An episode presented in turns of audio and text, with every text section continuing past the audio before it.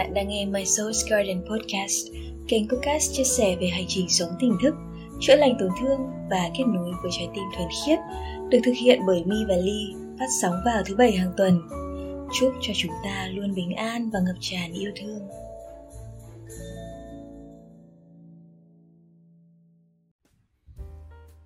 Này My ơi, tôi có cái câu chuyện này mà tôi nghĩ mãi mà tôi không biết có nên nói với bạn không. Thế nhưng mà tôi nói cái này chỉ để tốt cho bạn thôi nhá. Ừ. Thì dạo này tôi thấy bạn có vẻ hơi lười rồi đấy. Ừ. Bạn nên chăm chỉ dọn dẹp nhà cửa đi một tí ấy. Ừ. Chứ con gái nó vào nhà nhà cửa bừa bộn này nó cũng hay đâu My ạ.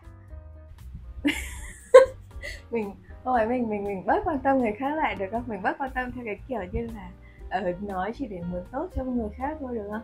Ừ thì tôi thực sự muốn tốt cho bạn mà. Mọi người thấy cái đoạn hội thoại vừa rồi có quen không mọi người? Nó nó giống như kiểu những cái đoạn hội thoại mà mọi người hay nghe ở xung quanh không? Hay là mọi người có từng bao giờ ở trong chính cái đoạn hội thoại đó chưa? Là người nói như Ly hay là là người nghe như My chẳng hạn thế? Mọi người đã từng ở trong cái trạng thái đó chưa? Thì đấy, những cái đoạn hội thoại này vì nó quá nhiều, nó thể hiện một cái sự rất là quan tâm đến người khác, rất là muốn tốt cho người khác và rất là muốn đưa ra lời khuyên cho người khác và muốn người khác làm theo lời khuyên của mình. Thế nên là ngày hôm nay My và Ly quyết định đưa cái cuộc hội thoại này vào để nói về một chủ đề, đó là chúng ta hãy bớt quan tâm đến người khác đi. Và đây là cái mà chúng ta học được từ những người khác, những người lớn. Bởi vì cái này là cái mọi người có thể nhìn thấy ở bất cứ đâu, trong bất cứ gia đình nào. Ví dụ như là bạn đi ăn dỗ đi, sẽ có ngay lập tức một bà cô, một bà bác nào đấy lại gần hỏi thăm bạn dạo này thế nào rồi, có người yêu chưa, rồi người yêu làm gì, hay là lương tháng bao nhiêu. Đấy, chuyện này ta nói thật nhé, đừng có yêu mấy cái thằng đấy. Lấy phải lấy cái thằng nào mà lương tháng nó vài chục triệu vào, nhà nó phải giàu vào. Nó này là muốn tốt cho mày thôi. Rồi quá là quen đi. Rồi là những cái camera chạy bằng cơm, là những bà hàng xóm. Và cái điển hình nhất đó chính là bố mẹ chúng ta. Chúng ta đã được dạy cái sự áp đặt với một cái cái vỏ bọc, một cái áo choàng nó rất là hoa mỹ, đấy là muốn tốt cho người khác. Thế xong rồi chúng mình cũng có một cái thói quen như thế. Ừ, sau khi chúng mình bị đối xử như vậy, bị rất nhiều lần được muốn tốt như thế, thì chúng mình bắt đầu là muốn tốt cho bạn bè của mình. Xong khi chúng mình có con thì chúng mình muốn tốt cho con của mình, muốn tốt cho vợ chồng của mình, rất là nhiều thứ. Và xong mình lớn hơn nữa và bắt đầu có tiếng nói hơn trong gia đình to thì mình muốn tốt cho bố mẹ của mình. Đó, nó cứ đi theo một cái vòng lặp như thế, muốn tốt cho người khác, muốn tốt cho người khác. Và lý do tại sao mà cứ phải muốn tốt cho người khác nhỉ? Cuối cùng đó là cái gì? Thì mình quay trở lại, mình đào sâu hơn vào câu chuyện. Nó là một sự thể hiện cái tôi rất lớn. Cái tôi ở đây nó chỉ đơn giản là quan điểm, lập trường, suy nghĩ của mình. Và mình thấy rằng nó tốt, nó tốt cho mình. Và mình ừ, thì đúng là cũng muốn tốt cho người khác thật. Nhưng mà cái cách mà mình đang đưa ra những cái lời khuyên cho người khác ấy, nó lại là một sự trói buộc. Khi mà người ta chưa cần đến mình, người ta chưa cần mình đưa ra lời khuyên, không phải là người ta chạy ra mà để hỏi mình rằng là cô cô cháu có cần phải yêu thằng này không, cô cho cháu lời khuyên đi, mà người ta cũng chẳng kể cho mình rằng là cái cuộc sống của người ta thế nào. Nhưng mà mình cứ rất phiến diện nhìn ngắm cuộc sống của người khác, soi mói cuộc sống của người khác, và không ở trong cái cuộc sống của người ta để hiểu rằng người ta thực sự cần cái gì. Mình sẵn sàng buông ra một lời khuyên rồi mình nói xong là xong rồi. Mình nói xong là mình có thể ngày mai mình vẫn về nhà và tối vẫn ăn no ngủ kỹ, nó không vấn đề gì cả. Còn cái người mà bị nghe khuyên ấy, người ta rất khó chịu. Người ta đâu có cần xin lời khuyên của mình, người ta khó chịu rồi. Cái câu chuyện muốn tốt, ừ nếu nhưng mà đang kiểu vui vẻ đi, đang không có vấn đề gì xảy ra đi, thì người ta cũng tạm thông cảm cho cái câu chuyện là ừ người ta cũng muốn tốt cho mình nên người ta mới nói. Nhưng mà đến lúc mà đang bực bội chẳng hạn thế, đang vừa bị sếp mắng hay là vừa bị trừ lương hay là đi ngoài đường vừa tắt đường mà về mà nghe những cái câu khuyên như thế thì chắc là cãi nhau to đấy. Và có rất là nhiều cái câu chuyện mất hòa khí bởi vì cái lời khuyên rồi mà. Thế nên có nhiều lần Ly cũng chia sẻ và My cũng chia sẻ là bất cứ một cái lời khuyên nào nếu như mà không có được cái sự chủ động yêu cầu từ đối phương, nó luôn mang một năng lượng bất hòa. Cái điều đầu tiên là mình luôn muốn người khác làm theo lời khuyên của mình. Thực ra là chúng ta ai ai cũng muốn mình có một cái vị trí, mình có một cái giá trị nào đấy.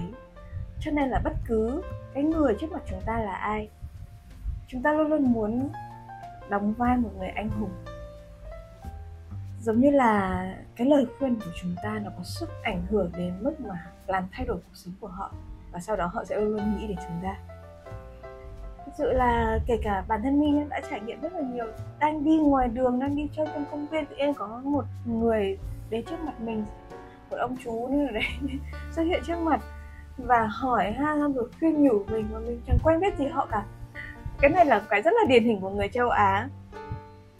Cái này mọi người có thể thấy rất là nhiều những cái cái meme rồi là những cái um, những cái cái parody ở trên uh, mạng để mà uh, nói về cái sự nhiệt tình quá mức của người châu Á. Và thực ra nha, ở cho đến thời điểm này, cái thế hệ các bạn trẻ bây giờ ấy, thì các bạn ý bớt làm hài lòng người khác lại nhiều hơn các cái thế hệ xưa. Cho nên là có cái xu hướng rằng là khi mà có những cái buổi họp mặt gia đình hay là cái ngày lễ, ngày Tết ấy, họ ít muốn về để mà tham dự những cái buổi đó. Tại vì là mỗi lần về tham dự là sẽ phải nghe những cái lời hỏi thăm hay là những cái lời khuyên nhủ mà họ không muốn. Thì có rất là nhiều những cái sự chỉ trích hay là những cái sự phán xét dành cho các bạn trẻ ngày nay rằng là cái tụi trẻ này bây giờ nó sống vô tâm quá, không có quan tâm gì đến gia đình, họ hàng các thứ cả. Rồi chúng nó cứ một mình một phách mà chúng nó kiểu um, láo xược, sẵn sàng trả treo lại. Nhưng mà My có từng nghe một cái người diễn giả của Trung Quốc, họ có nói rằng là thực ra cái thế hệ này á, họ đang sống rất là bình thường. Họ sống bình thường hơn bao giờ hết. Bởi vì những cái thế hệ trước đã quen với cái việc là nghe những cái điều đó và bằng mặt nhưng không bằng lòng, hoặc là vẫn phải làm theo những cái điều đó mặc dù là mình không thích. Thì đến cái thế hệ này họ không còn hành xử như vậy nữa. Nhưng mà bởi vì những cái thế hệ trước họ đã quá quen với cái việc là họ phải nghe theo người lớn, họ phải nghe theo những cái lời khuyên nhủ của người lớn, và người lớn luôn luôn đúng. Nên họ không thể chấp nhận được cái cách hành xử của giới trẻ bây giờ. Thế nhưng mà đó lại là cái điều mà bình thường nhất. Chỉ là chúng ta không có nhận ra nó thôi. Và thực ra ngay kể cả khi mà có một ai đó đến và hỏi xin lời khuyên của chúng ta ấy, nếu như mà bạn quan sát đủ nhiều và bạn thực sự có cái sự thấu hiểu ấy, bạn cũng không đưa ra lời khuyên một cách trực tiếp đâu. Bởi vì khi mà chúng ta thực sự hiểu rằng là mỗi người đều có một cái hành trình riêng, mỗi người đều khác biệt, chúng ta sẽ không cố áp đặt cái tư tưởng, cái quan niệm của mình lên người khác. Ngay kể cả khi họ có đến họ xin lời khuyên của chúng ta, chúng ta cũng sẽ không khuyên họ rằng là phải làm như này mới đúng, phải làm như thế kia mới đúng, như này là sai.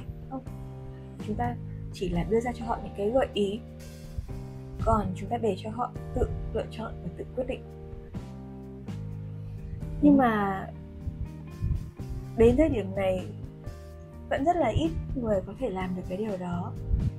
Và nó dẫn đến cái việc là chúng ta tiếp tục tạo ra những cái thế hệ sống dưới những cái sự áp đặt, những cái trói buộc rằng là phải nghe theo người này, phải nghe theo người kia, phải nghe theo bố mẹ, phải nghe theo ông bà, phải nghe theo gia đình. Đi học thì phải nghe theo thầy cô. Và nó giết chết cái sự sáng tạo, nó giết chết cái việc mà chúng ta khám phá ra được những cái tiềm năng tốt nhất cho bản thân mình, cũng như là những cái điều phù hợp nhất, và trải nghiệm những cái điều thực sự cần thiết trên cái hành trình của chúng ta. Cái lời khuyên nó, nó đem một cái thiên kiến và làm cho người khác mất đi cái cơ hội được trải nghiệm cái hành trình của họ. Hơn tám tỷ người trên thế giới này, ai cũng có một cái hành trình riêng, ai cũng có một cái trải nghiệm riêng, và rõ ràng là không ai có bất cứ một cái trải nghiệm nào giống ai. Tương tự thì có thể rất nhiều, tiểu tiết thì không thể giống được. Từ câu chuyện sinh ra, anh em trong một gia đình đã khác nhau, sinh đôi cùng trứng cũng khác nhau, chứ đừng nói là chúng ta chả liên quan gì với nhau trong cái cuộc sống này cả. Dòng máu thì nó cũng pha năm bảy lượt rồi nó mới đến lượt, đúng không? Thì cái lời khuyên mà đưa ra ấy, nó mang cái tính một chiều rất là nhiều. Những cái người thông thái ấy, và rồi những cái bậc thánh nhân ấy, rồi những cái vị mà được mọi người tôn thờ ấy, chẳng có một cái lời nào của họ là lời khuyên người khác phải làm cái gì. Họ chỉ đơn giản là làm gương, họ chỉ đơn giản là sống đúng những cái gì mà họ muốn người khác nhìn thấy và làm theo. Còn đâu là chúng mình toàn nghe đệ tử của họ viết lại và truyền lại đấy chứ. Mình còn được trực tiếp nghe cái người kia người ta nói cái gì đâu. Và nó vẫn là dựa vào câu chuyện niềm tin thôi. Thì không phải là mình gọi là bài xích hay là xóa bỏ hết tất cả những cái những cái kiến thức, những cái tri thức của những thế hệ đi trước. Nó vẫn có những cái đúng đắn, nhưng có những cái mà nó không phù hợp với cả xã hội bây giờ nữa. Thì mình lại là cái người mà phải nghe mình để mà nhận được xem là cái nào nên, cái nào không nên. Đi đồng ý với câu chuyện là ừ thì bây giờ thế hệ cũ đấy, họ có một cái nếp như vậy, Tết nhất đến mà gặp con cháu các thứ họ khuyên nhủ từ câu chuyện là ăn ngoan rồi, rồi học hành thế nào, rồi lớn lên làm cái gì ra làm sao. Đồng ý, tất cả những cái đấy đều rất là tốt đẹp. Nó vẫn là một cái góc nhìn cá nhân thôi, nó không phải là của cả một thế hệ. Thế nhưng mà cả một thế hệ cũng làm như thế, nên tự nhiên nó trở thành một cái vô thức tập thể rất lớn, gây áp lực cho những thế hệ tiếp theo. Thôi thì cũng chẳng sao, bây giờ mình nhận ra được rồi thì bản thân mình là người chọn bước ra khỏi cái vòng lặp đấy thôi. Cái vòng lặp thế hệ nó có rất là nhiều thứ, nó không chỉ đơn giản với mỗi câu chuyện là lời khuyên. Cái này nó chỉ là một trong số rất nhiều những cái vòng lặp.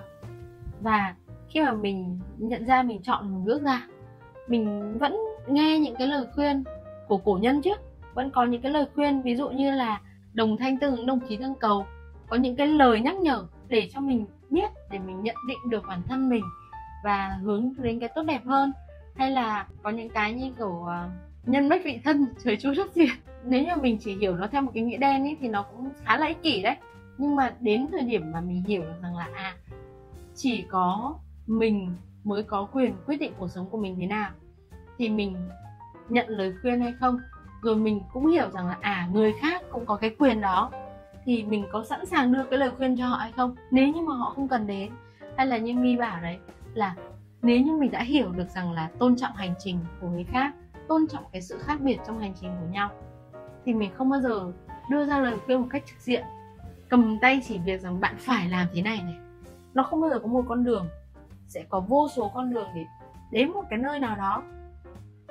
Có những con đường mình không thể biết được, có những cái thứ mà cho đến khi mình chết mình cũng không thể biết được cơ mà. Nên là mình không có cái quyền áp đặt cái suy nghĩ của mình, cái phán xét, cái góc nhìn phiến diện của mình cho cuộc sống của bất cứ một ai cả, dù người ta ít tuổi hơn mình. Người lớn, những người trưởng thành hơn, những người nhiều tuổi hơn, họ có một cái tôi của cái việc rằng là ta có thời gian trải nghiệm cuộc sống như thế, làm sao mà bằng ta được, cái kinh nghiệm sống của ta phải hơn mày chứ. Đấy là một cái rất sai lầm. Đồng ý cái đấy nó có giá trị nha. Nó có những thứ mà như mình vẫn nói đấy, là mình có thể học ở trên những cái sai lầm của người khác được, nhưng không có nghĩa rằng là mình phải bắt người ta đi theo cái hành trình của mình mới là đúng. Có bao nhiêu con đường có thể hạnh phúc được không ạ? Có bao nhiêu con đường có thể đi đến thành Rome không ạ? Nên là mình không nên áp đặt, bởi vì chính cái sự áp đặt đấy nó quay ngược lại mình. Mình chỉ đang phản chiếu lại những cái thứ mà mình đang bị thôi. Đó. Và mình càng muốn người khác làm theo ý mình bao nhiêu, ở trong một cái khía cạnh khác mình cũng đang phải càng làm theo những cái lời của người khác bấy nhiêu. Mình không có được tự quyết. Mình tìm tự do theo cái cách rằng là thao túng người khác khi mà mình đang bị thao túng. Thế nên những cái lời khuyên ấy nó rất nguy hiểm nha mọi người. Có một cái thời gian ấy thỉnh thoảng Ly cũng hơi hối hận về những cái lời khuyên trong quá khứ của mình với người khác đấy. Đã có một thời gian mà Ly xui một cô bạn của mình là bỏ chồng đi. Thực sự ấy thì đến bây giờ mình biết là có những việc nó phải xảy ra và mình phải chấp nhận là nó đã xảy ra rồi. Và may quá là sau khi mà cô ấy và chồng ly hôn thì cả hai người đều có cuộc sống hạnh phúc hơn ngày xưa rất là nhiều, và hai người còn làm bạn được với nhau nữa, thì mình cảm thấy ồ, cũng thở phào nhẹ nhõm đấy. Bởi vì nếu như mà mình biết về các quy luật của vũ trụ rồi các cái thứ kỳ diệu trong cuộc sống, rồi nhất là cái luật nhân quả ấy, nó có rất là nhiều thứ nó vận ngược lại vào mình ấy. Nếu như mà mình có một cái giống như kiểu là tiết lộ thiên cơ ấy, bị điều quật ấy, kiểu như thế, mặc dù mình chẳng biết gì đâu, nhưng mà lúc đấy cái phiến diện của mình nghĩ là nếu mà không hạnh phúc thì rời đi thôi. Rõ ràng mình lựa chọn như thế và cuộc sống của mình khá hơn. Không có nghĩa người khác cũng sẽ làm như vậy. Mình không được phép làm cái điều đó, và cũng nên tự cho mình cái quyền là không dễ dàng đón nhận cái lời khuyên của người khác. Bởi vì có nhiều người ấy, họ không vững khi họ nghe lời khuyên ấy, họ sẽ cảm thấy nghi ngờ về chính bản thân mình, họ bị nghi ngờ về cái hành trình của mình, nghi ngờ về cái con đường của mình. Và cái mất niềm tin và chính bản thân mình ấy là cái mà kéo người ta đi xuống nhanh nhất, khi mà người ta cảm thấy rằng mình không còn một cái giá trị này nữa. Và rõ ràng nếu những cái lời khuyên đó nó thực sự đem một cái mục đích tốt đẹp thì rất ít đi, thực sự đấy. Nó chỉ là cái câu chuyện rằng là tao đang tốt hơn mày, và hạ thấp người khác xuống một cách rất vô thức thôi, chứ nó không thực sự là một cái lời khuyên đúng đắn đâu. Còn khi mà người ta tìm đến mình, người ta xin lời khuyên, thì lúc đấy mình lại phải quan sát rất kỹ, mình phải nhìn ngắm rất kỹ, mình phải nhìn cả cái môi trường sống xung quanh người ta, những cái thứ người ta đã làm, đang làm ở trong hiện tại này, thì mình mới có thể đưa ra được một cái lời khuyên mà không phải là từ cái phán xét của chính mình, mà nó là một cái việc để cho người ta có một cái sự tự chủ trong cái quyết định cho hành trình tiếp theo của họ. Cái chủ đề của cái podcast này My và Ly đặt là bớt quan tâm người khác lại, thì đó cũng là cái mà nhắn nhủ đến mọi người. Thực ra là không phải là mình bớt quan tâm đến người khác lại theo cái kiểu là mình mình sống ích kỷ, mình sống hời hợt đi, mình quan tâm đến chính bản thân mình trước đi. Bởi vì những cái người ấy thích quan tâm đến người khác, họ dành quá nhiều thời gian để quan tâm đến người khác, họ không có quan tâm đến bản thân họ.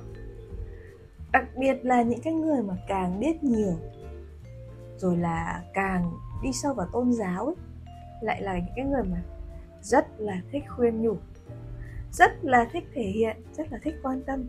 Bởi vì giống như là họ đã tìm thấy một cái ánh sáng dẫn đường cho con đường của họ, cho hành trình của họ, và họ sẽ lại càng muốn mọi người phải đi theo cái con đường đấy. Bởi vì cái này đã được chứng ngộ bởi một cái bậc nào đó rồi, một cái vị nào đó rồi, và họ cũng đang ở trên cái hành trình đấy, và cuộc sống của họ tốt hơn đó. Nhưng mà chúng ta càng bó buộc cái niềm tin của mình lại thì chúng ta càng tự giới hạn chính mình. Nếu như bạn tin rằng là chỉ có cái con đường của bạn là tốt, chỉ có cái đức tin của bạn là tốt, thì bạn đang tự trói buộc chính mình, và bạn đang đưa người khác vào đúng cái lồng, cái giới hạn mà bạn đang ở trong đó.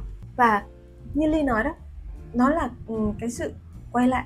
Thực ra là khi mà chúng ta đưa ra những cái lời khuyên cho người khác ấy, chúng ta cũng đang bị trói buộc bởi chính những cái lời khuyên đấy. Bởi vì mình đã dốc hết lòng mình khuyên nhủ, nếu như người ta không làm theo, người ta không nghe theo, mình sẽ thấy khó chịu.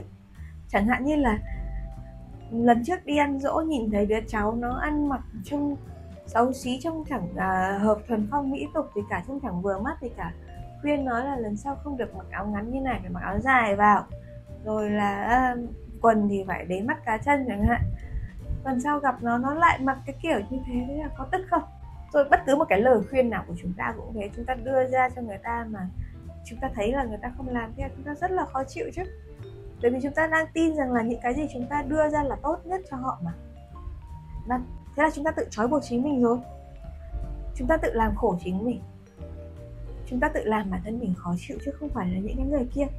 Thế nhưng mà những cái người mà họ càng tự do ấy, cái sự tự do là cái sự tự do trong tâm tưởng nha, thì họ sẽ lại càng tôn trọng cái sự tự do của người khác, tôn trọng cái hành trình của người khác, không có áp đặt, không có ép buộc.